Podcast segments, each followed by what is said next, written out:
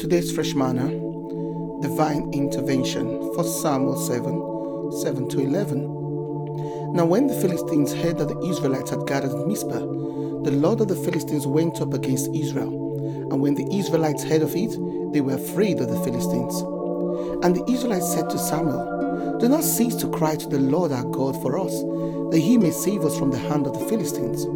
So Samuel took a suckling lamb and offered it as a whole burnt offering to the Lord. And Samuel cried to the Lord for Israel, and the Lord answered him. As Samuel was offering the burnt offerings, the Philistines drew near to attack Israel. But the Lord thundered with a great voice that day against the Philistines and threw them into a confusion that they were defeated before Israel. And the men of Israel went out of Mizpah and pursued the Philistines and smote them as far as below Beth-car. Intervention. This is any interference that may affect or benefit the interest of others, the act by which one protects or defends the interest of another. Elohim is not a passive God.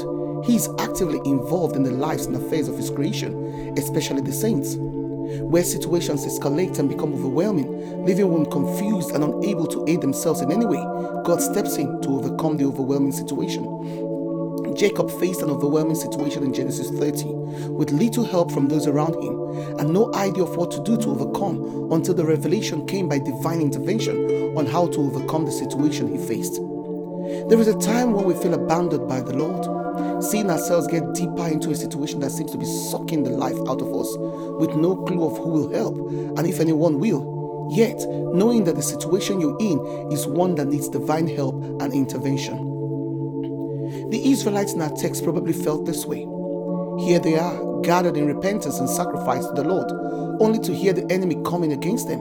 They obviously considered their gathering as a threat against them, hence the attack on what appeared to be holy ground.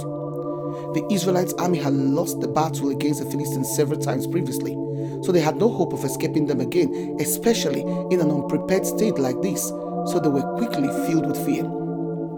When we are in Christ, the fear of any situation should encourage us to cry out to the Lord as He did the Israelites, even as Psalm 50, verse 15 instructs us to call on the Lord in the day of trouble, and He will rescue us from those overwhelming problems. We all need divine intervention in certain areas of our life, and the Lord is waiting, as stated in Jeremiah 33 3. Only then would we be directed on what and how to do things. The Israelites implored Samuel to intercede for them.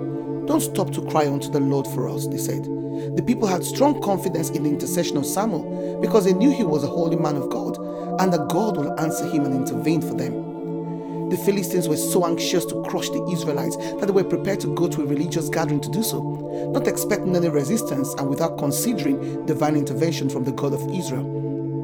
The prophet's prayers and sacrifices were answered by such a tremendous storm. Literally, the Lord thundered with great thunder and confounded the Philistines with a mighty tempest of thunder and lightning, and no doubt slew many by the lightning, that the Philistines, panic struck, were disordered and fled.